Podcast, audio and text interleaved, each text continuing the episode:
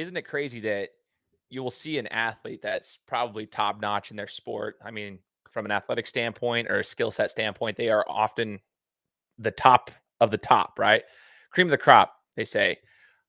But mentally, they check out of games or check out of their sport because they just haven't been able to build the skill sets and competencies that are required to have their mental game on the same level as their athletic side of things and their skill set of the game, the physical side, right? Well, today we're talking to an expert here out of the Treasure Valley of Idaho who is going to be bringing a game changing, groundbreaking event and experience to Idaho to help the athletes, the young athletes, with the mental side of the sport that they compete in. It's going to be huge.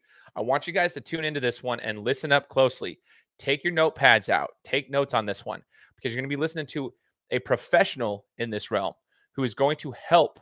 He's trying to help out all these athletes really level up on the mental side of things, things that you you'll understand once you start hearing him talk about it. You'll understand why that's going to be so impactful for these athletes. You're going to hear about an event that's coming up. It's a camp that's going to be coming up here locally in the in the month of July. So stay tuned, take notes. You don't want to miss this episode of the Game Time Guru. So, what time is it? Game time. This is the Game Time Guru podcast, where I interview sports figures from all over the world to help deliver a panoramic view on sports. So, whether you're a former athlete, one of the crazies, or simply a casual sports fan, this is the perfect show for you as we peel back the curtains and learn from our guests every single week. I'm your host, Shane Larson, and I'm helping you see sports through a different lens.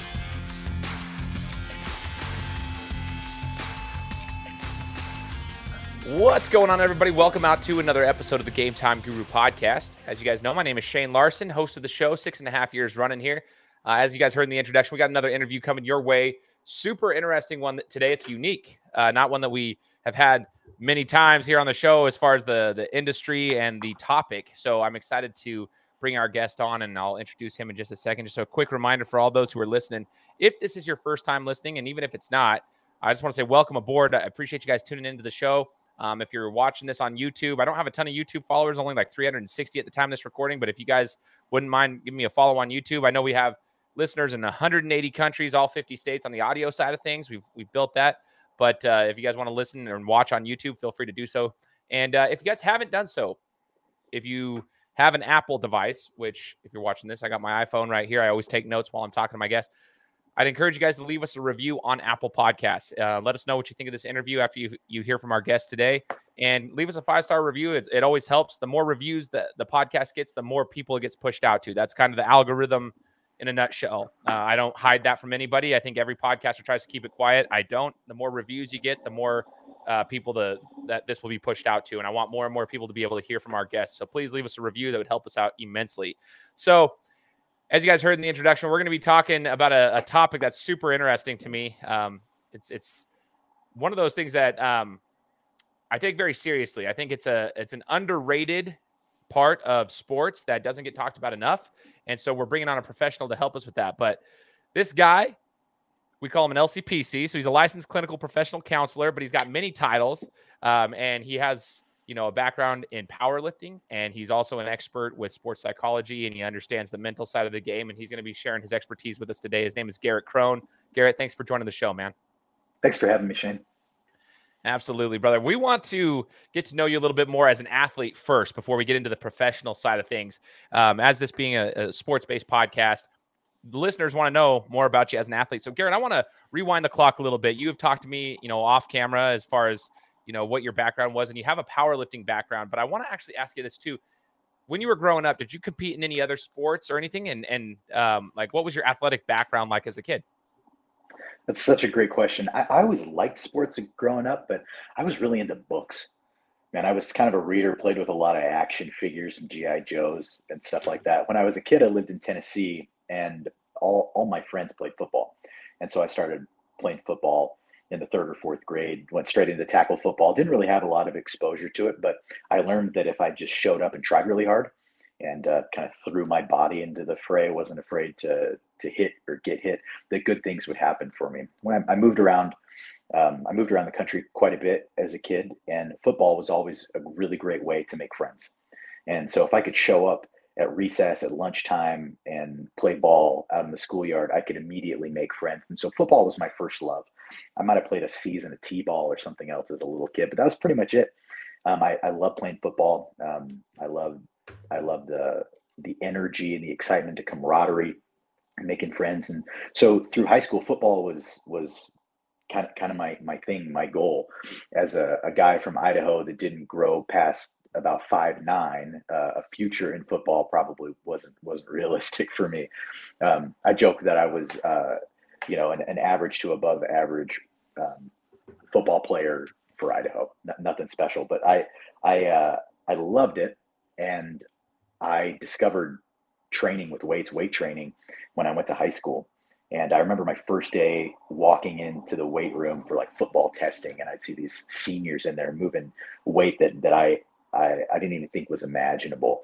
And I was uh, I thought I was kind of a tough guy, and you know I was kind of the linebacker playing guy, cracked some skulls a little bit in the middle school football, and um, I was a leader on my team.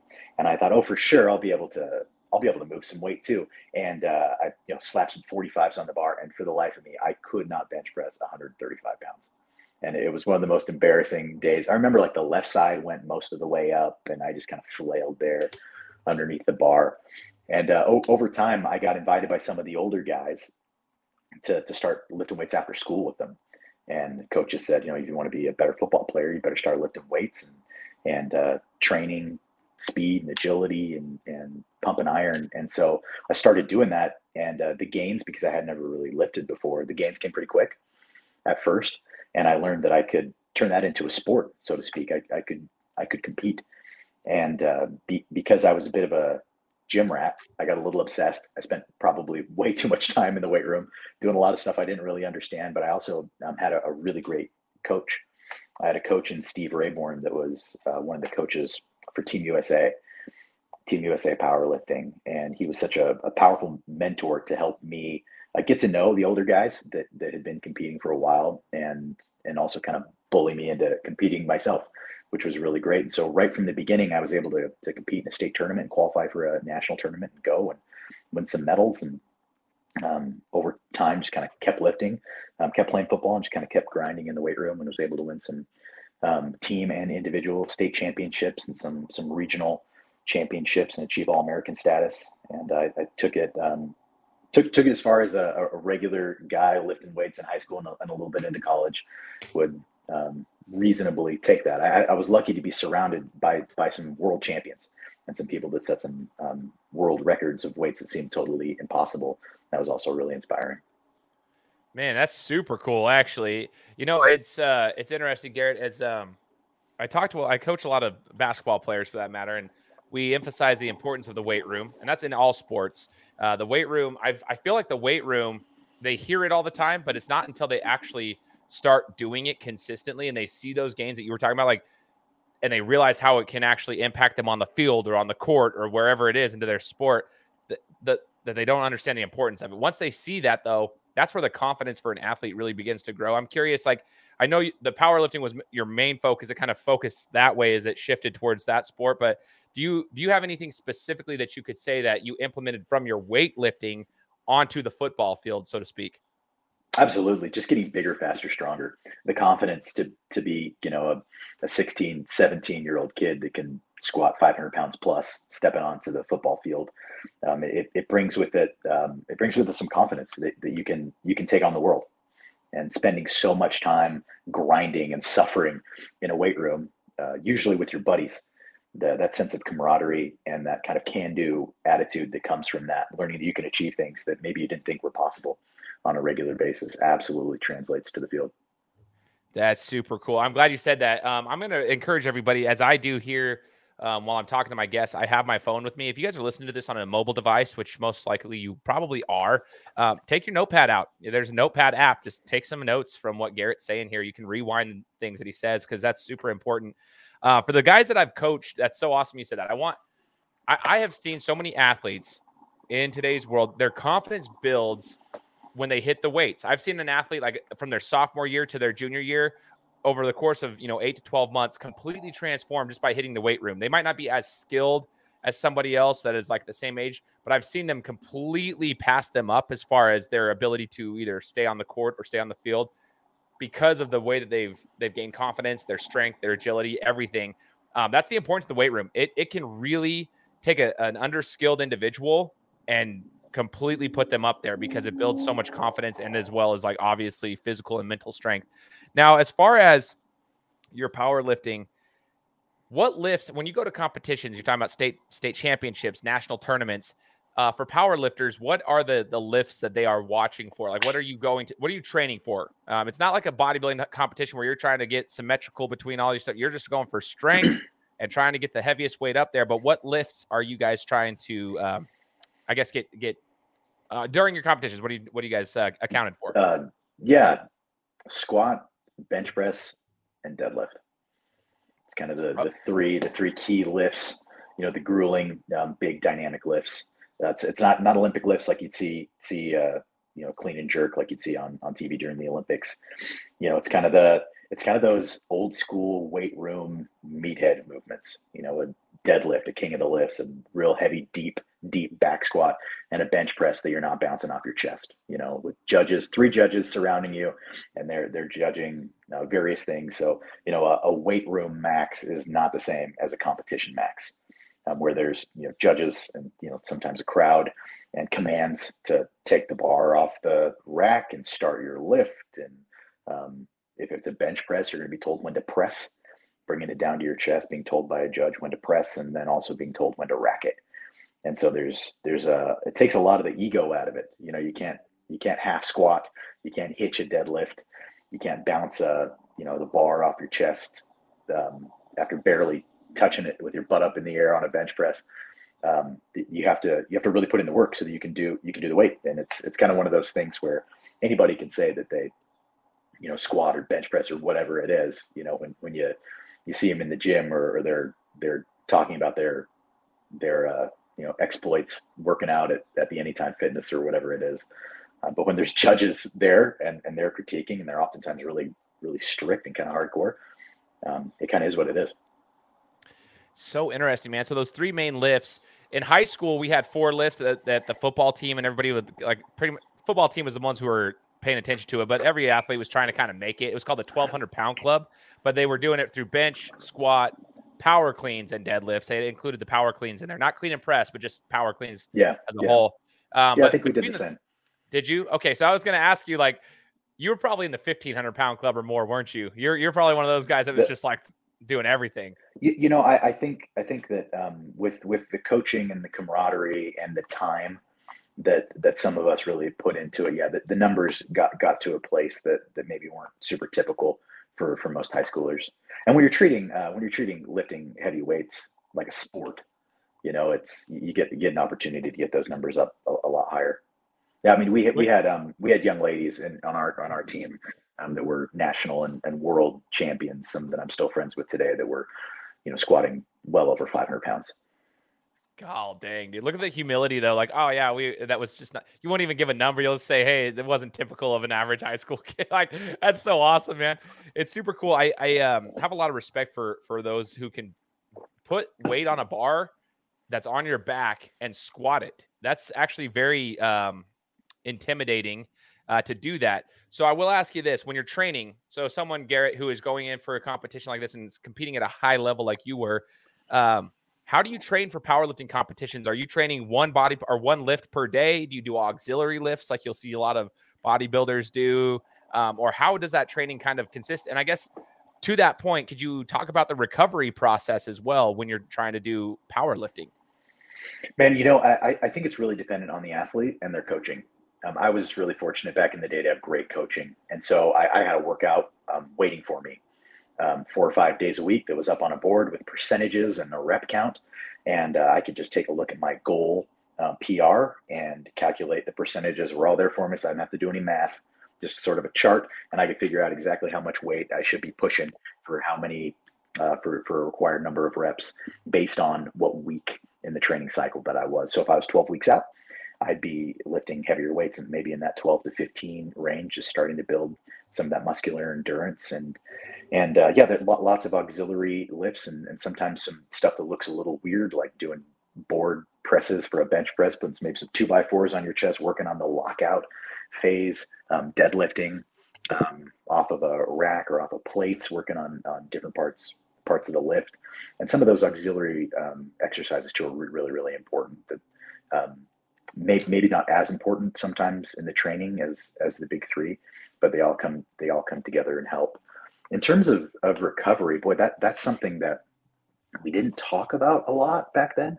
Um, I think that when you're, you know, 16, 17, 18, 19 years old, you feel pretty invincible. You might feel sore, but it's just like kind of part of the deal. Um, I, I, was fortunate to have a freezer full of elk meat all the time. And uh, it's so for, for the most part, you know, you lift heavy, um, consume as much protein as you could, and just kind of try to take care of yourself.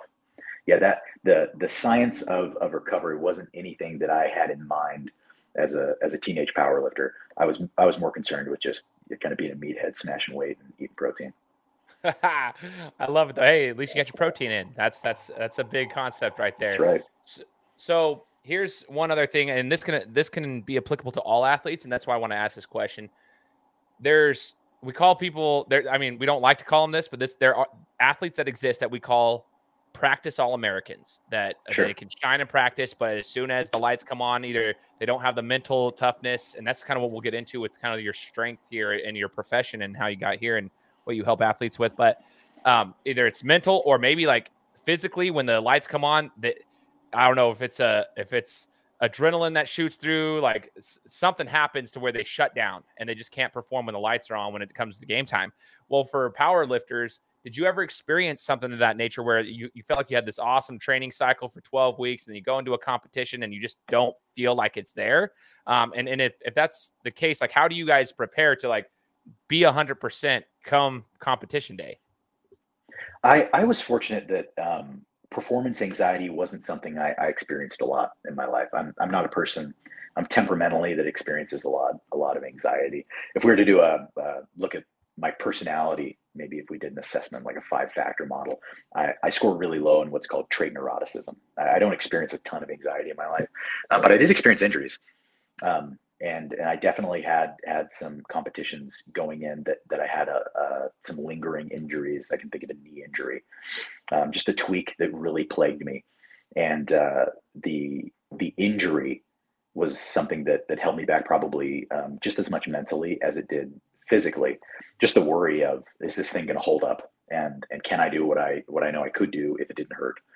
And uh, I, I, definitely i definitely experienced that. I think that um, just like in other sports um, camaraderie um, good leadership and and uh, the presence and power of a team can do a lot for a for for a power lifter although the the sport is incredibly individual. It's just you on a platform and judges and uh, maybe a coach screaming at you from the background and uh, simulating that ahead of time is incredibly important. And so being being able to be in the gym and being you know all all geared up and ready to go and practicing the lift in a way that that is as real just like a, a, a game speed practice or a scrimmage like you might do in any other sports really important um, i i uh, again ha- having the the good fortune to have good friends and, and great coaches um, I, I, had people that I, I, didn't know were sort of teaching me principles of, of, mental performance or sports psychology. I don't know that they did either. Um, but some of the conversations related to pushing through barriers and not quitting and being able to go to sort of a dark place in, inside of yourself to be able to push through the, the agony and pain of, of those last three or four reps that you just don't want to do and you're not sure you can do. Definitely add, added some some fuel in, in the big moments under the bright lights. So you were learning the David Goggins style method of things before David Goggins really was anything in society. Like just yeah, can't hurt me. yeah, exactly, man. That's cool, dude. That's it's cool to see what like powerlifting, like every sport can really teach you something that's applicable to life in general. But like powerlifting, you learn a lot of those principles. That's actually super cool. And I want to know, Garrett, as we wrap up, like kind of just learning more about your powerlifting career. Did you have a favorite memory throughout the time of powerlifting? Maybe it was a competition, maybe it was a practice, maybe it was something a coach said or somebody that you were training with said. I don't know. Do you have a favorite memory that stands out to you? You know, um, my, my first national tournament um, as a as a sophomore in high school, I was able to to play second um, nationally in, in, my division in the squat. and uh, I I kind of had I kind of had no idea. Um, I actually thought going in that that I was just going to get totally destroyed. Um, I, I I didn't have there wasn't Instagram or or anything like that back then. I, I had no clue how strong everybody else was, and to uh, to finish the meet and to be sitting, especially with some older guys, you know, some some juniors and seniors that I thought were really cool on this big trip to I can't remember where we were, in Nebraska or something. Um, to to hear my name called and to stand up and go to go get a medal um, that that I didn't know that I was going to. I, I, got some other medals too, but that was the first one, and uh, to to get that um, that award and and doing so well on such a big stage. It was such a shock. And looking back, it's kind of hilarious that I had no idea that I had done well. Um, I, I, didn't even think to go look at the numbers because I just assumed that it, I, I, didn't do that well. And even though I'd completed the lifts, and so I was just kind of hanging out. I, I happened to be there while they were announcing um, the winners just by happenstance.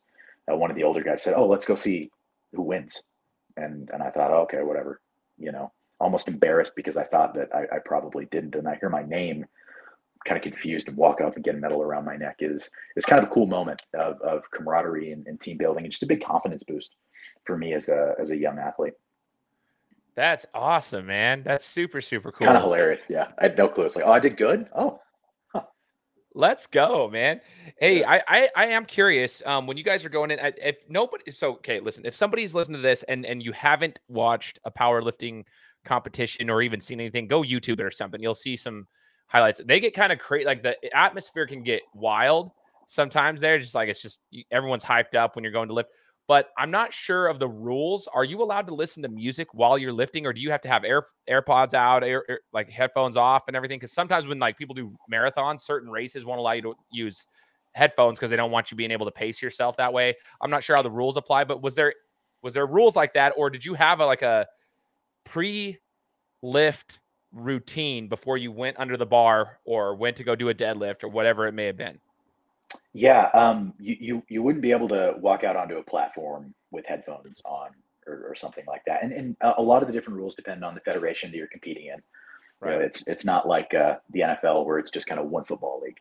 Um, there's there's all kinds of different rules. So, for example, if you have wrist straps on, uh, we would always have to make sure we took the little elastic ring off of our thumbs um, because you weren't allowed to have the little, even though it does nothing for you.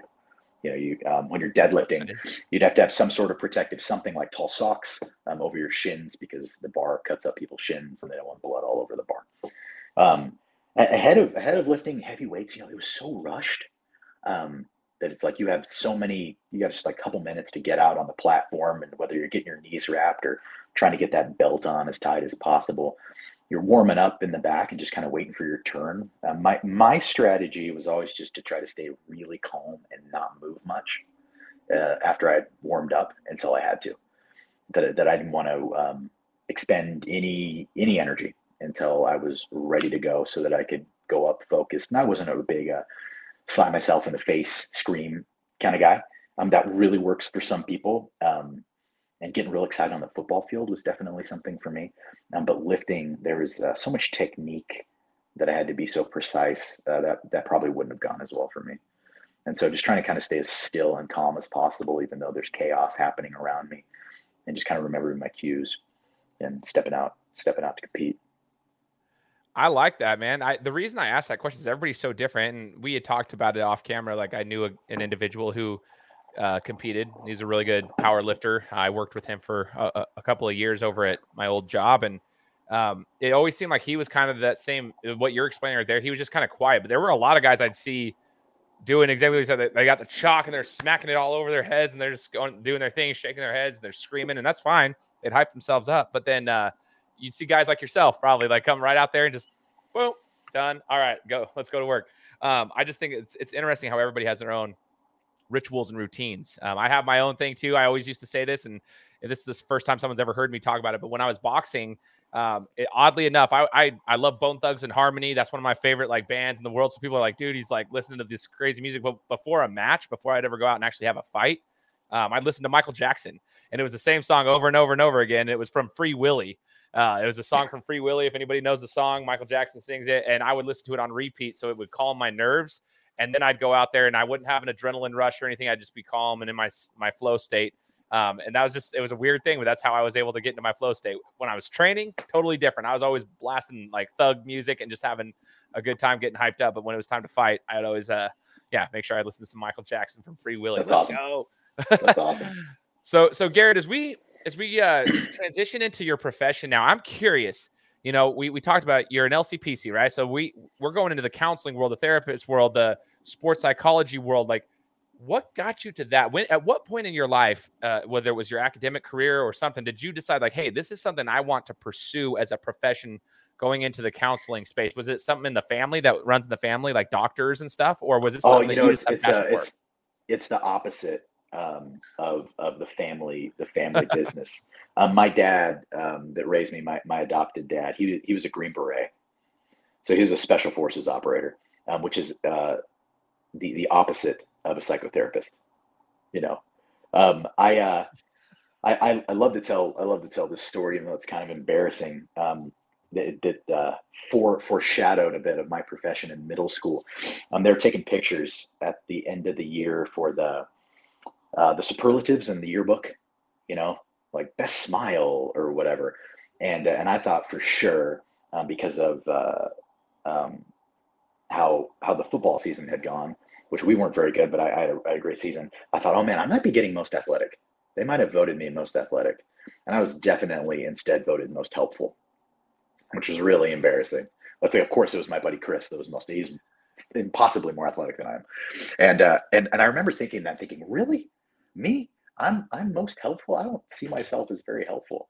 Um, as a as a young person, um, my my life was a little strange. Um, my my parents were um, my parents divorced um, when I was quite young, and my my mom um, remarried, and uh, I, I was adopted. I had two uh, half brothers, um, and then my mom um, struggled with addiction and mental illness and passed away when I was ten oh wow. and uh, and so then I, I was then raised by um, by my dad, my who, who adopted me, and a, and a stepmother later, and had a got got a bunch more siblings, and uh, I somewhere along the way I, I developed um, a real care a real care for people. I didn't maybe um, except for maybe in eighth grade, I don't know. I, I don't know that I did a very good job showing that, but I um, my my heart just kind of hurt for people and and their struggles, and some of that might have come um, a, a bit of a projection of my own. And then, uh, like like a lot of um, like a lot of young young men um, where where I'm from, um, I spent two years on a mission for my church in Africa, and uh, it was an incredibly humbling experience living in Mozambique for two years. Um, one of the poorest countries in the world. I got malaria and giardia and all the things, Oh wow. and uh, and I and I learned something about myself that I I just really love people, and uh, and I I want to I want to be helpful. I don't want to have power over their lives. Um, I don't want to tell people what to do, but I but I love being with people in the, in the good moments and the hard. And I I discovered that I had an ability to sit with people in the hard times and kind of keep it together. That I wasn't a person that experienced a, a lot of highs and lows um, that would maybe be dysregulating or kind of take me out of the game um, when I was with people in their hardest moments. And so, um, in, in an academic career, I, I thought as a teen, I thought for sure I would be an attorney. You know, I was pre-law, political science, and uh, I I kind of changed changed course and started studying psychology, which is an awful degree to get unless you want to get more degrees and um, and so then then I I did that. I uh, I I kind of kept kept following. I, I met some really great mentors in the the therapy space, um, and I I just kind of kept going to school and uh, jumped into private practice immediately, and and that's where that's where I am today here in my my office.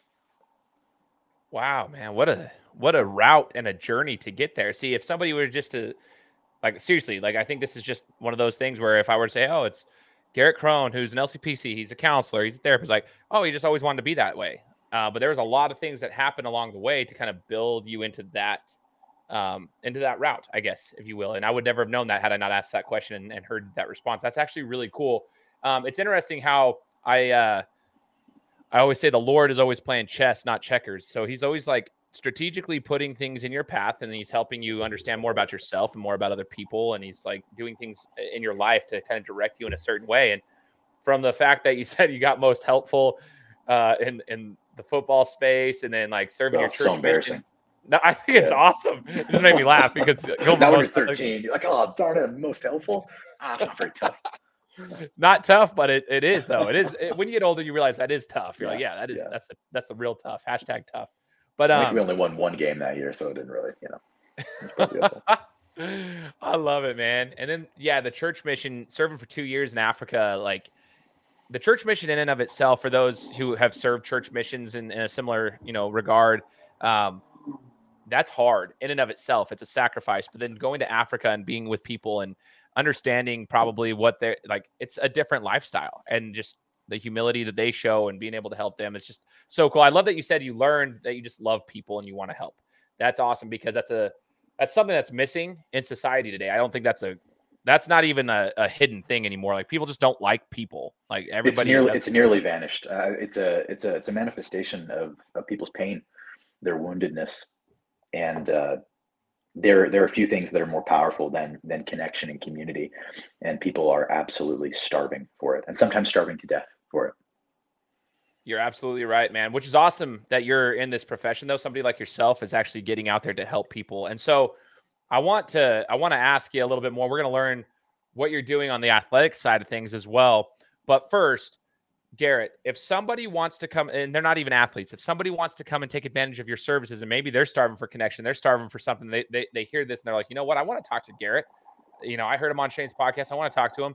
How can they get a hold of you? That's the one thing I want to make sure we we let them know. Like, how can they get a hold of you to even discuss something about setting up an appointment and just getting all the details with you? Yeah, what, what a double-edged sword. That sort of question puts me in a bit of a double bind because I'm um, I'm unfortunately um, uh, I'm in a double sort of a, a, conundrum of a situation in my clinical practice that I'm incredibly busy, and yeah, okay. uh, I'm often I'm often not able to accommodate people real quickly. Um, but but if they if they were to to, to reach out and just want to uh, chat um, or, or, see see when when that could be a possibility, um, I'm I'm available via email. I'm a I joke that um, I'm a I'm a letter writer, and that also makes me an email writer. I uh, on the connection piece, I have a job, um, like my, my day job. We'll talk about some of the sports stuff. My day job as a therapist, it can often be really sad.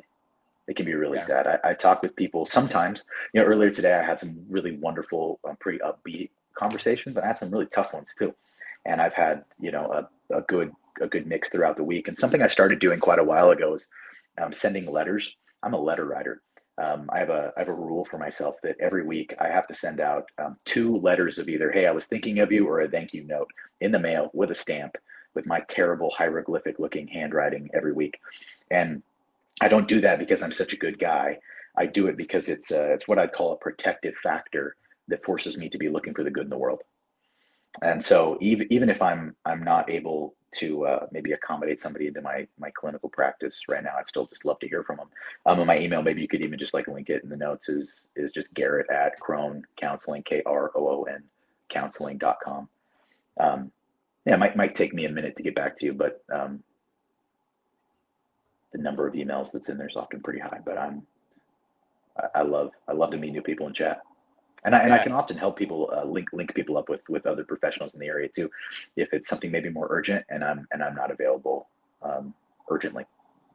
For sure, for sure. Hey, well, I mean, what a what a crazy problem to have though. Like you're busy enough, that means that people respect you enough to like utilize your services and chat with you. You know, that's it's actually a really cool thing.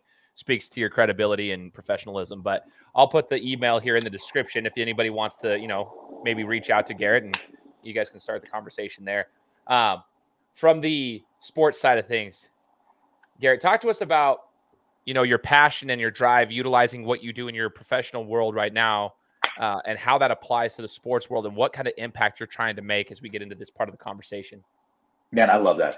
I'm a, I love the world of psychology. I, I joke that I'm this really weird mix of of a meathead and kind of king of the nerds. Um, I'm I'm the guy that's reading like five books at once, um, but I love. Uh, I have a um, I, I did my best to basically build one a, uh, like an anytime fitness in my garage, and uh, it's usually full of uh, full of people from my community, whether it's teenagers um, or, or guys closer to my age. I, I I'm I love um, I love the blending of the two things, um, and I'm I'm a sports junkie. I I love um, football so much. Um, I barely missed for our, our local high school. I, I might have missed three varsity basketball games all season. I don't even like baseball, but I follow along on the stat line. Um, I, I just I, I love sports. Um, whether it's you know from you talk about boxing, I'm a old, old school. Buy the Rocky Marciano um, autograph in my, oh, my home go. gym. You know what I mean? Like I'm a nerd, right? I love that stuff. I've seen Conor McGregor fight live a couple of times. Um, I'm a junkie, and um, and I I learned pretty early on, becoming a psychotherapist, that that there there was a space for this sort of work. Um, in, in the world of sports. There's a lot of sports psychologists out there, and there's a lot of people working in the mental performance space, but there aren't a lot of them that are also a clinically trained psychotherapist. There aren't a lot uh, of people in that space with the graduate training that um, know um, clinically with evidence-based practices and and you know hundreds and hundreds and hundreds of hours um, in in a seat with clients depressed, um, treating things like depression, and anxiety and a host of other things. And so um, I, a few years ago, I, I kind of stumbled into working with some athletes. Um, the first high school athletes that came in and they were struggling with anxiety. And, and what we found was the majority of the anxiety presented itself through sport. And um, we, we started working on that and their performance on the field um, or on the court or whatever it was uh, started to increase and their life satisfaction went up too. Their, their, um, levels of, more generalized anxiety went down, and we were we were able to use sports as a vehicle for that. Um, since then, teaming up with um, with a good friend of mine, I was able to to get a grant and launch a grant funded program focusing on mental performance and sports psychology, working with mostly um, Nampa based teams and athletes. And uh, so we were able to provide some some services there to teams, um, working with some coaches um, to to help level up their their internal mental game and then to improve improve performance on on the on the field of play. Um, but also as a really powerful uh, secondary or ancillary benefit to that also was was improving um, mental health outcomes. And um, I, I I love that working on the psychological side, the mental performance side in sports, um, the data reflects clearly that those young people are going to be less likely to show up in my office um, needing you know significant clinical intervention from from somebody like me if they're developing um, skills and competencies outside of, of a, a, therapeutic environment that they can they can learn a lot of the same skills on on the field or on the court with some, with somebody like me or with a coach or whoever it is. And um, those those will play a part in in their their day-to-day living as well. And that doesn't mean that hard things won't happen and that just because you're an athlete you don't need to to talk with a with a counselor. I'm not saying anything close to that. Um, but but um, there are some competencies and some skills that that translate really directly. And so since then working um, on my the grant front the grant funded side of things that was a lot of fun and uh, I, have been able to um, just kind of um, one-on-one work do just work with a ton of athletes from um, from pros uh, making impossible amounts of money um, in their sport that are um, trying to learn how to you know recover from getting beat deep or trying to um, being able to come back from missing a shot or dropping a pass or or the, their general approach to athletics and and to the high stakes the high stakes space that that they operate whether that also be maybe like um, draft preparation or getting ready for pro days and interviews all the way down to, to middle schoolers um, going to you know, playing, you know, eighth grade B team basketball. Um, it's and, and what's what's fascinating um, for me is you take you know take you take millionaire athlete and you take you know eighth grade basketball player. At the end of the day, a lot of the transmitted skills are incredibly similar. Oh yeah, wow, yes, that's all these things. I was taking notes here so cool what you're doing because I think all the athletes and any parent or a coach that's listening to this who has an athlete that they're in touch with right now, like even coaches themselves, like there's anxieties and such. But one of the things you mentioned, you mentioned it two or three times, was like you're training these athletes, you're helping work with them, you know, and the competencies and skill sets that they're they're learning can be applied to their regular lives too. So you're seeing their everyday like anxiety start to kind of dwindle a little bit too, just because they're learning it. And I and here's the thing: I I can't say names specifically, but I have coached players specifically that their anxiety in life is attributed to basketball. Okay, so and some people would say, well, why don't you just quit playing basketball if it's going to make you so anxious outside? But basketball is also their vehicle to get away from life. So they ru- run into this like issue where they that's their that's their passion and their drive, but it does put so much pressure on them that it causes it dominoes into the rest of their lives, um, such as school and family work and stuff. So they don't want to give it up. They want to learn how to fight through that. And so that's where I could see like somebody like yourself helping them in that field because then it also dominoes in a good way. That way, it's a snowball effect. I want to know, Garrett, uh, from what you've experienced with the high level athletes, all the way down, like you said, eighth grade basketball players, whomever. Um, what are some of the things that you have taught them about this, though? Because it's easy for us to say, oh, yeah, the mental side of things, just be confident. Okay, well, how do you actually do that? So, without giving away the house for free, you know, maybe, maybe, uh, maybe explain maybe one or two things that you've been able to talk about. Like, what's something that you've helped athletes do to gain confidence or to to lessen their anxiety for like their performance anxiety so people can just say like oh well he's not just telling us to do it he's actually giving us things that we can implement and do I, I love that. I, I think that oftentimes athletes, especially teen athletes, they they are told just be confident, have more swagger, do better. Don't be nervous. It's just a game. Oftentimes people are not treating it, the people around them are not treating it like it is just a game and the thousands of dollars that their family might be pumping into training and clubs it's it is not it is not just a game oftentimes um, there there's a there's a whole lot more riding on on these sports than the adults in their lives would realize and uh, I, I i think about um, man it, it just some of these the, the the common threads and a lot of the common threads are anything or a piece of, of the thread work there that is common is anything that we run away from that generates anxiety within us will only grow stronger. And something that I teach athletes is is that if if you're if you're worried about something, so say basketball generates a lot of anxiety, well, I'll just quit basketball. It's like great, your brain has just coded that basketball is dangerous. Your brain now believes the basketball is dangerous because it said run away, and you said cool, all right, I'll do that. I'll run away from it. Hide. Don't try leave, and oftentimes um, coaches coaches and parents feed feed that monster, and they say, yeah, just let, let's don't don't go to class, don't go to school because you're anxious. Stay home, avoid um, because you're feeling feeling anxiety.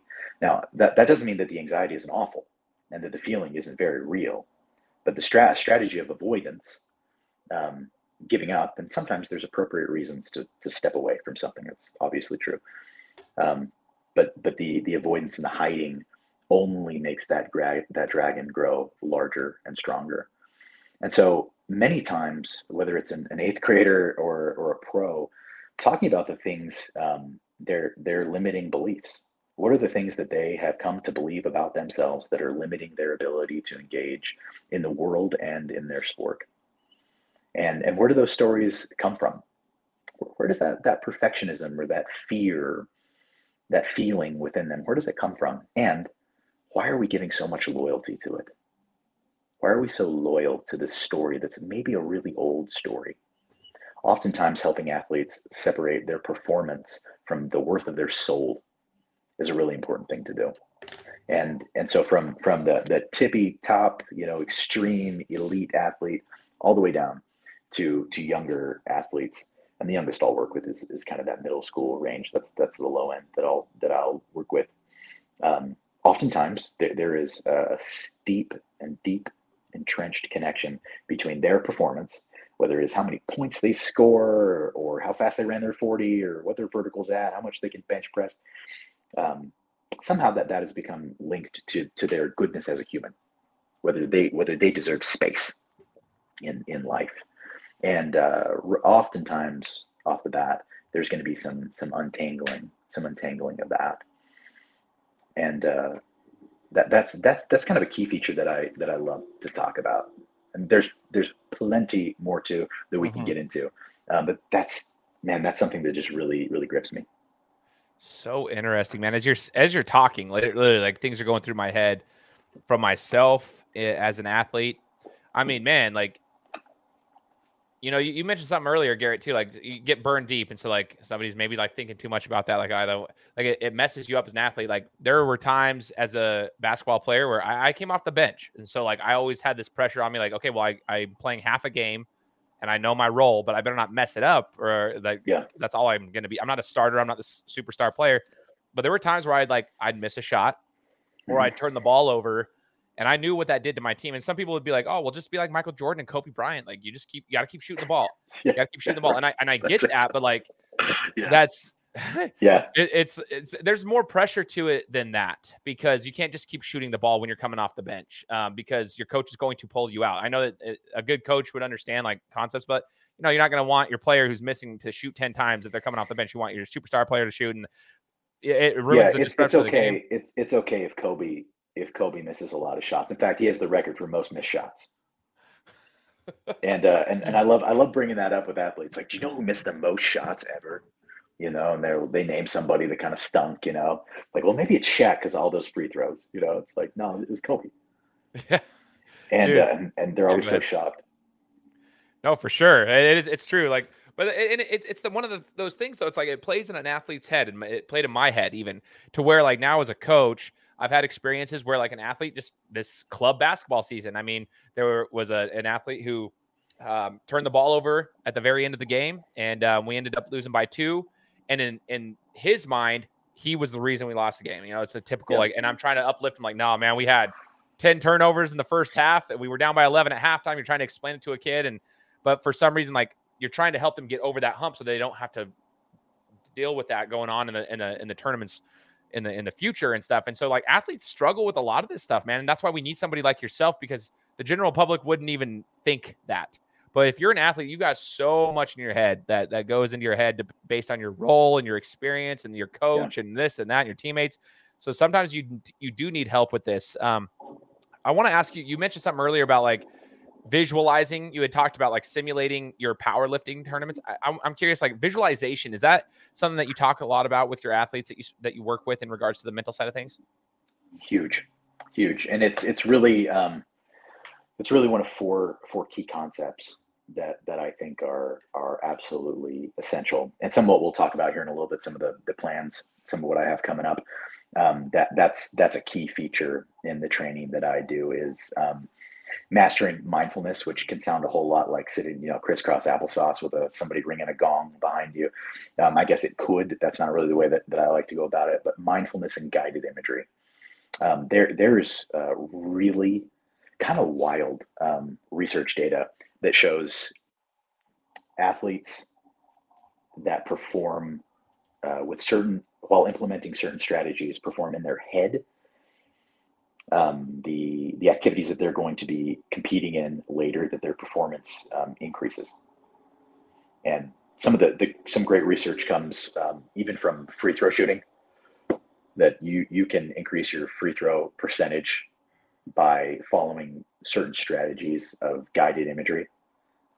And so the imagery is guided somebody's guiding you and then they teach you how to do it. And that's something that i've done with athletes for a long time and many of them have seen really, really uh, stark differences. And so be, being able to know how to harness the power of your mind, sort of your inner mind, your mind's eye, or whatever. It sounds it kind of it, it starts to sound kind of hokey, and that's why I like to pre- present some of the clinical data. You know, the researchers at Duke or wherever are able to say, "Look, I know it sounds weird, but if you do this the right way, you can become better on the court, on the field, whatever it is, because your brain is getting mental reps. And it's very different than thinking like, oh, what am I going to do? Okay, when they call that play, I go to the right. Okay, great. It's very, very different. And, and it's something that often does require somebody like me with, with a certain degree of, of training to sort of teach people how to do. And then if they'll be a, a little disciplined on the back end and treat it like a training session, even even if it's short, their their performance will increase. Dude, this is this is so cool, Garrett, because I'm I'm geeking out about it as you're talking.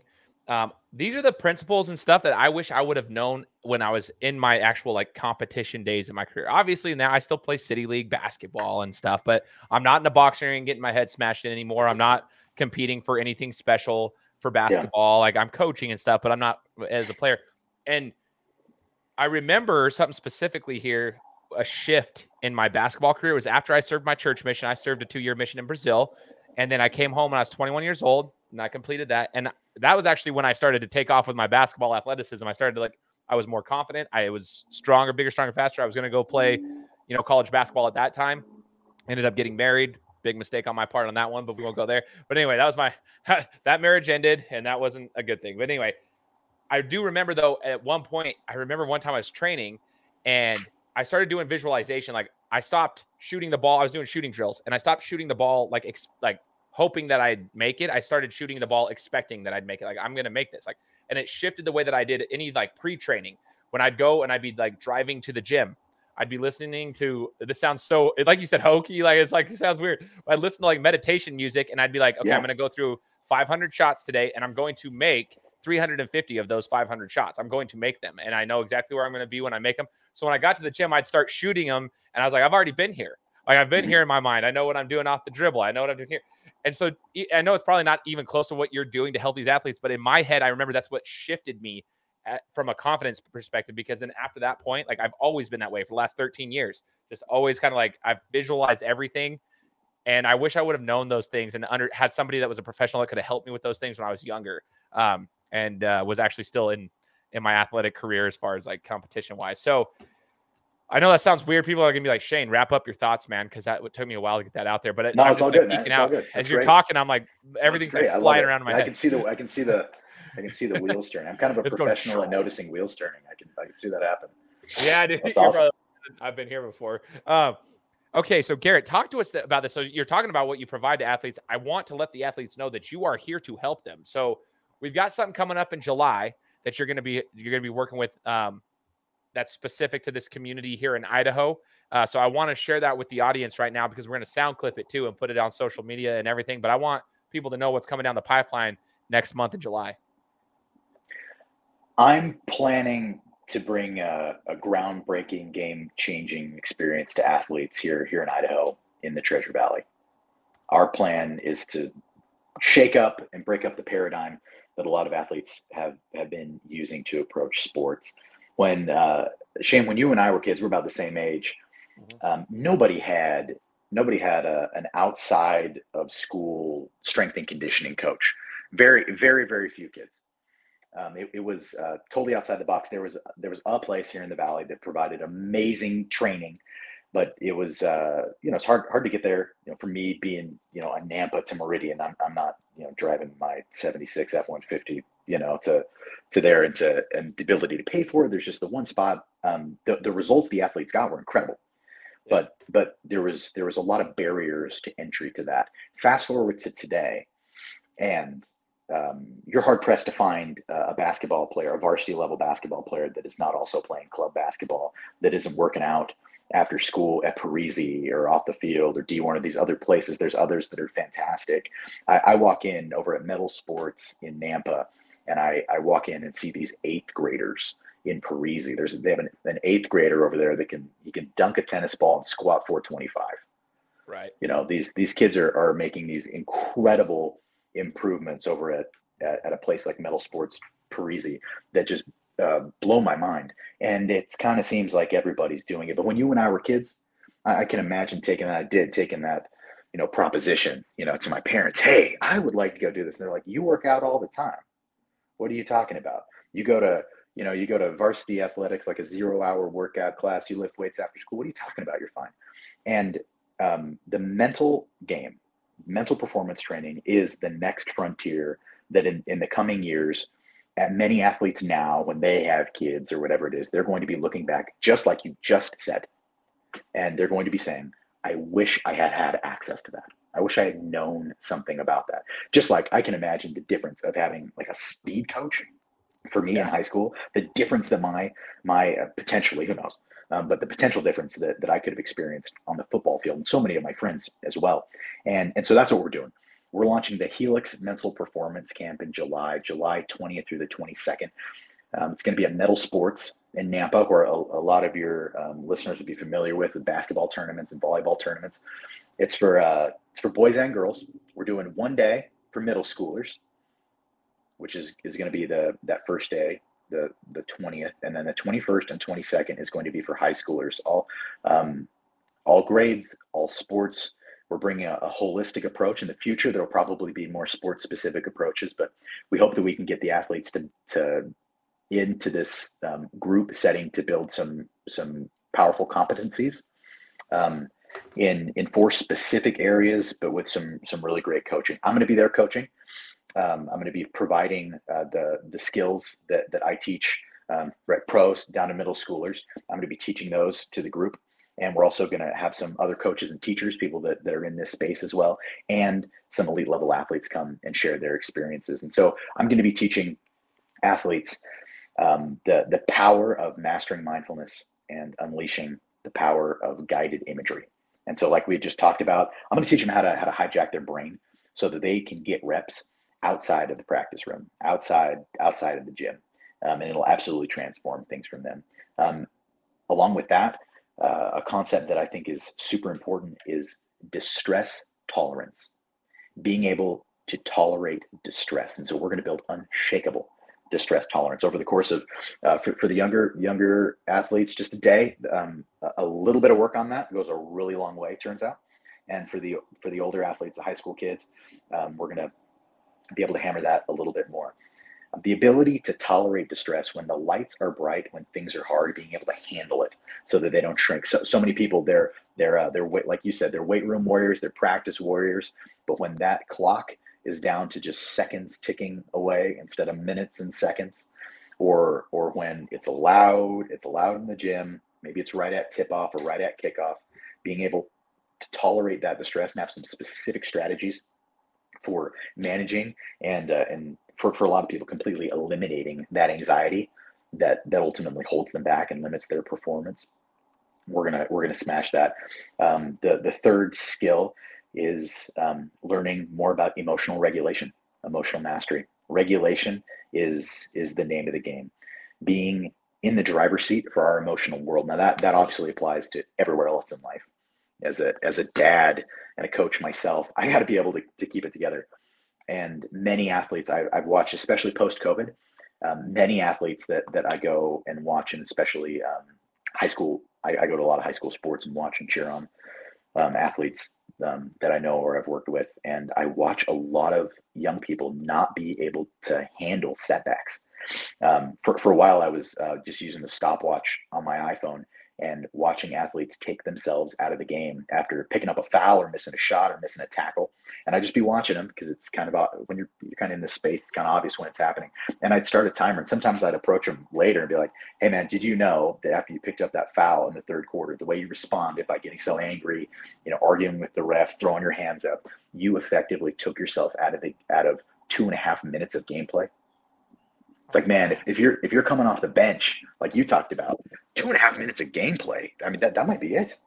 And yeah. if you are essentially rendering yourself useless to the team, you're just a warm body out there to maybe get the ball and pass it, or you're going to miss your next six shots because you're completely dysregulated. What if we what if we were able to hi- hijack that neurobiological physiological process so that you could stay in the game? And then that fourth that fourth aspect, which is uh, maybe my favorite, is just leadership leadership. Uh, leaders lead, they learn how to lead, they're not winging it. Leadership isn't just yelling loud. Um, as a young athlete, I thought leadership was just yelling loud. So I just yell loud when we were doing jumping jacks. Um, but that's not leadership. Um, leadership, I've learned um, um, being able to, to be a, a, mentor at a at a camp that runs at a, a Utah, Wyoming called Camp U. Camp U Leadership. It's it's for um, it's strictly for elite elite athletes. Um, I, I've learned that leadership is relationships. And so often, um, high school teams have uh, almost like a fungus, like a cancer that gets created by by awful culture. And without without exceptional student athlete leaders, there will not be a culture of leadership, and there won't be a culture of winning. Too many programs um, have have athletes that are either all in it uh, for themselves; they don't really care about their teammates, um, I was recently um, talking about leadership and presenting at a high school just recently, and I asked the question, just sort of rhetorical to have them think on. I asked these seniors, "How many of you know the freshmen and sophomores' names on on the the freshman JV teams?" It's, maybe it's a sophomore team. How many of you know their names? And you can see a bunch of them think like, I don't, I don't know their names. I think that stuff is essential. I think it's essential. I think it's essential. And creating um, creating a ironclad, rock solid culture starts with leadership. The greatest movie quote of all time comes from Remember the Titans, when Julius tells Gary that attitude reflects leadership. Attitude reflects leadership, and uh, we're, we're going to teach we're going to teach these um, teach these athletes essential skills: communication, decision making, um, outside the box, innovative problem solving. Teach them a little bit about empathy too, because um, if, if you want to win a championship, you better have culture you know, uh, some, sometimes you can ride on just one or two, one or two athletes that are that are game changers, but you get those every maybe once a generation.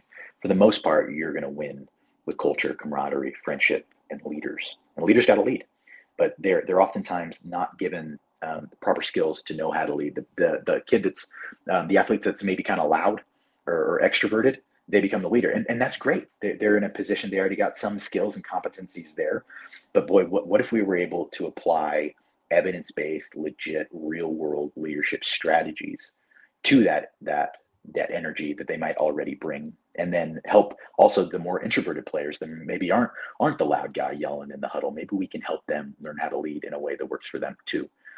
Coaches um, are underpaid and overworked. Um, coaches especially in our area they're they're uh, typically paid peanuts. They do it for the love of the game and I respect that so much. And so I don't expect coaches to be able to also be, you know, a psychotherapist and a mental performance coach. Like, no, they're they're not. Just like you don't want me coaching your basketball team. Like, I'm not that guy. Um, you, you don't want me getting on the whiteboard the X's and O's, but you do want me on the whiteboard with the brain, with the brain and with the heart. Um, that that's the stuff that I know. And so, um, t- similarly, um, sometimes uh, we we feel uh, a coach could feel like they they don't really know they don't really know what to do in terms of, of their culture. They don't really know what to do with the the internal space of their athletes. And and that's what i bring to the table. And so this camp the helix mental performance camp is specifically designed to not overload but to be able to download into these athletes core competencies that are actionable and usable immediately. And so that after the camp is over, as they're leaving, they're they're going to have some skills that they're going to be able to take back to their teams. They're going to be able to share some of that. Sure, it's better if they're there to learn it, but they're going to be able to level up immediately. Along with that, we're going to have um, we, we have a few uh, confirmed um, Boise State athletes to come in and speak. Um, um, Jace Whiting from the basketball team is really excited to come and share some of his journey. Um, point guard fantastic player. He's uh, he's he's the the future down there at uh, at Boise State on the basketball court. And to be to be a freshman coming in with not a whole lot of time to prepare, um, coming in and, and getting meaningful, legitimate minutes in crunch time, and um, being able to perform in the way that he was and overcome some of the really obvious hurdles that anyone in that situation would undoubtedly face. He's going to be able to share that with us. Tyler Crow is a running back um, from Nampa, from my neck of the woods, is going to be there to talk about his journey of, of, being a guy that nobody really believed in, that had to to train train harder than anybody's ever trained to to make it on to Boise State's uh, roster and to to be scholarshiped and to be a guy that contributes in the level that he does is fantastic. Um, and then we're we're hopefully working working on deal to get uh, Taylen Green down there to be able to share some of his journey as well. Um, we we should have some some other um, ex ex pros and um, some some other areas coming, and some some former uh, coaches. Chris Ulmer, who was uh, Idaho Baseball Player of the Year uh, back when, and has um, coached baseball, is also a really powerful business mind. Is going to be there to to coach people up, um, and some up and coming uh, an up and coming sports psychologist, Hiram Priest, who's at the cutting edge um, in in sort of the the research space. He's not out in practice yet, but he's um, he's a change maker in the space already is going to be able to be there too, and some some other people will be there. Um, but we're we're trying to bring a product and an experience that's unlike anything that's ever happened, especially here, um, and proving proof of concept, getting people there, getting people in the door. Um, from there, in the future, we'll be able to to expand expand that and include people like you, Shane, to be able to come in and share um, hard fought, hard earned wisdom with these athletes. This How's that? is so awesome, man. Like I'm like so stoked. And I hope everybody who's listening to this right now is feeling the same exact way. Like this is baller. So how do how do we sign up? How does somebody sign up? They're like, hey, we got to get there. How does somebody sign up for this and get registered for your guys' camp? Yeah, Helix, Helix MP. MP stands for mental performance. HelixMP.com. That'll take you to the website. You'll learn a little bit about me, um, see some of the people um, that are that are coming, learn a little bit about the camp, why I'm doing it, um, um, dates and times, some contact. Um, helixmp.com that's that's the greatest place to sign up. Click on the click on the button sign up today. Um, in, in terms of cost we wanted to we wanted to make the cost um, um, reasonable but also pay for the time of all these experts that are coming in. Um, yeah. nobody nobody is involved in in this camp to, to try to make a million dollars. We we didn't set the prices that high. Um, so so really for the the cost of uh, you know like two meetings with me if you're on, on the high school side um, you're going to get the the input and training from all those different people including me including my time and my contact so that you'll be able to keep in touch and when there when there is an issue um, or question that pops up you'll we're going to make best friends and uh, that that's that's something i kind of can't help but do with people is we're going to make best friends and um, create create a, a, community and a culture of of not just smashing weights and running fast. Man, in, in today's world, everybody is big, strong, and fast. Um, you, you see it you see it with the, the amount of people coming out of the Treasure Valley that are signing letters of intent every year. It's absolutely through the roof. Everybody's bigger, faster, stronger. Um, but the place that we have been neglecting, and, and not because anybody chose to neglect it, the the services just haven't really been available. The place that's been neglected is the mental game and and I think that that is the that's the next and you know maybe final frontier of this athletic game, and uh, we're we're going to change some things if if uh, people show up and buy in and participate. Oh man, we're gonna get the word out there for you. I'd encourage everybody who's listening to this too. I put this in the description of the podcast, helixmp.com. Make sure to check it out, get registered, get the word out. If you guys know about this, get the word out, share it. A simple share on social media is huge. Like it goes a long way. Uh, so help us. Like don't be too proud to like throw something out there. I think this is huge. Everything you said there, Garrett, and I think anybody who's listening can attest to this is like distress tolerance, emotional regulate. There are so I, I'm just going through my head right now, even as a coach, just like thinking about players on my team, one in particular. I mean, there's times, you know, uh, you get a little shoulder from the other guy. So you spend three possessions in a game going back and forth, just like shoving them and hoping the ref doesn't see it. Then when the ref does call a foul, then you get a technical because you start barking at the ref. Yeah. It's like, dude, took yourself out of the game for three possessions and it cost us X amount of points. Like, and then it's like, can we get, we need you in the game because of your talent. Let's get you, you know, be able to like figure that side of the things out. And if you can just calm yourself, then, then things are good. And I will say this if anybody wants to like uh, apply this to a professional athlete, I'm not the biggest Jimmy Butler fan. I've I've been oh, I've always stated that. Like I don't I, I, I like I respect him as an athlete for sure. But one of the things I really respect about his game is not his physical talent. It's actually his ability to regulate his emotions. If you ever watch Jimmy Butler, he knows he's not the best shooter in the world, but he will if he makes or misses it, he's neutral with all of his like he never complains about a foul call ever. If he misses a shot or a teammate misses a shot, he just goes. He goes back on defense and he just plays the game. You, will never really see him go too high or too low. He stays pretty neutral. And I think that's a big reason why Jimmy Butler, who has had this up and coming, like, I mean, he's worked his way into being a, a pretty much a superstar in the NBA at this point, into the NBA finals for the second time. He's worked his way there. And the reason for that is because of his ability to like keep his emotions in check while he also competes on the physical side of things at a high level. And I think that's just something if you want to if you want to say like a, a, real life application of these types of things. I mean, obviously leadership he doesn't get to like I mean all of the things that Garrett just said. I'm sure Jimmy Butler has applied all of that into his game. So I'm just going to tell you guys this is going to be huge. Um, I appreciate you sharing it, Garrett, and sharing your expertise with us today on the show. And, and Shane, Shane, I just add, um, if we you put put my email in in the description on this as well, the podcast and the video, reach out to me. Um, I'm I'm I'm a regular human that loves human. I'm an extrovert. I'm a 10 out of 10 extrovert. If you have questions about, especially about the camp, the Helix Mental Performance Camp, email me. I don't want a lack of information or confusion of like, oh, what do I do? Um, email me. I'll call you. I'll have I'll have a member of our team call you, and and we can we can walk you through it if you know if, if there if there are other limiting factors um, for for your athletes. Maybe cost is an issue, maybe travel is an issue, something like that. Reach out to me and and let's let's figure this out.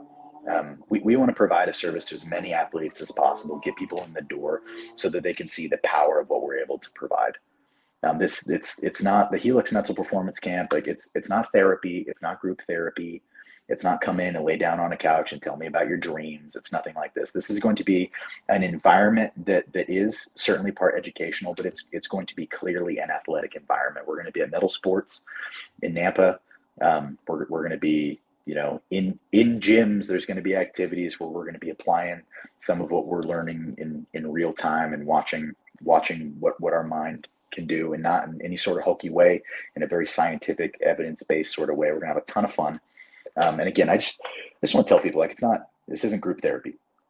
This isn't you, you're you're not coming in um, with a whole bunch of other athletes um, to to dig up dirt and talk about that kind of stuff. If that's something that needs to happen, like we, we can figure that out. Um, but what what this is is leveling up the mental game to level up the totality of the game because everybody's big, everybody's strong, everybody's fast, everybody's playing club basketball, everybody's doing seven on seven tournaments, everybody's playing club volleyball, everybody's on the travel team for softball, everybody has got it their, you know, individual hitting coach, soccer coach, travel team. Everybody's got that. What they don't have are the specific skills from an expert to take up here their mental game to the next level. And that is um, technically and literally what what we can provide in a way that just saying do better, be motivated is is is not going to work because that that's not skills based. You know, it's like saying catch better, throw better, shoot better. That doesn't help. That doesn't work at all. And so, um, what, what we're bringing is very different than than any of that. And if there are barriers, barriers to entry, reach out to me. Send me an email. Um, let's chat. Um, if you're confused or you need more information, reach out to me. I'm a, I'm a real life human um, that loves to talk to people and loves to loves to. We'll probably end up having dinner at my house or something afterwards. I don't know, but um, just re- reach out, reach out, and uh, let's let's communicate and touch base. Um, and then July 20th through the 22nd, that 20th first day for middle school only, and then the the older kids 9th through 12th on the, those next two days, Friday, Saturday. And we're going to do our best to bring in the biggest names that we can to be able to share their journey and their application of skills, what they've learned from implementing skills like this, and some content experts um, it, will be it'll be a few days that um, that you won't you won't regret and will absolutely change things. Greatly appreciate your time, Garrett. I want to just say, as you stated right before you explained what the camp was, groundbreaking, game changing, uh, groundbreaking and game changing experience in Idaho. I absolutely think that that's what's going to happen here. So I appreciate you sharing your story with us, Garrett. We're looking forward to getting this out there, and I'm I'm looking forward to the you know continuing our our friendship and our relationship here as well. And um, yeah, I just appreciate you. And for all the listeners out there, again, if you guys enjoyed this, please leave us a review on Apple Podcasts. Make sure you're subscribed to the show so that you can, you know, listen to the, the interviews that come every single week. And make sure you check this out. I've got the descriptions in the podcast. And again, we'll be coming to you next week with another interview. Take care. Guys, thanks so much for listening to another episode of my show. Now, if you could go and do me a favor, head over to iTunes, give me five stars, and leave me a review, it would be greatly appreciated. Thanks, guys. Appreciate your support.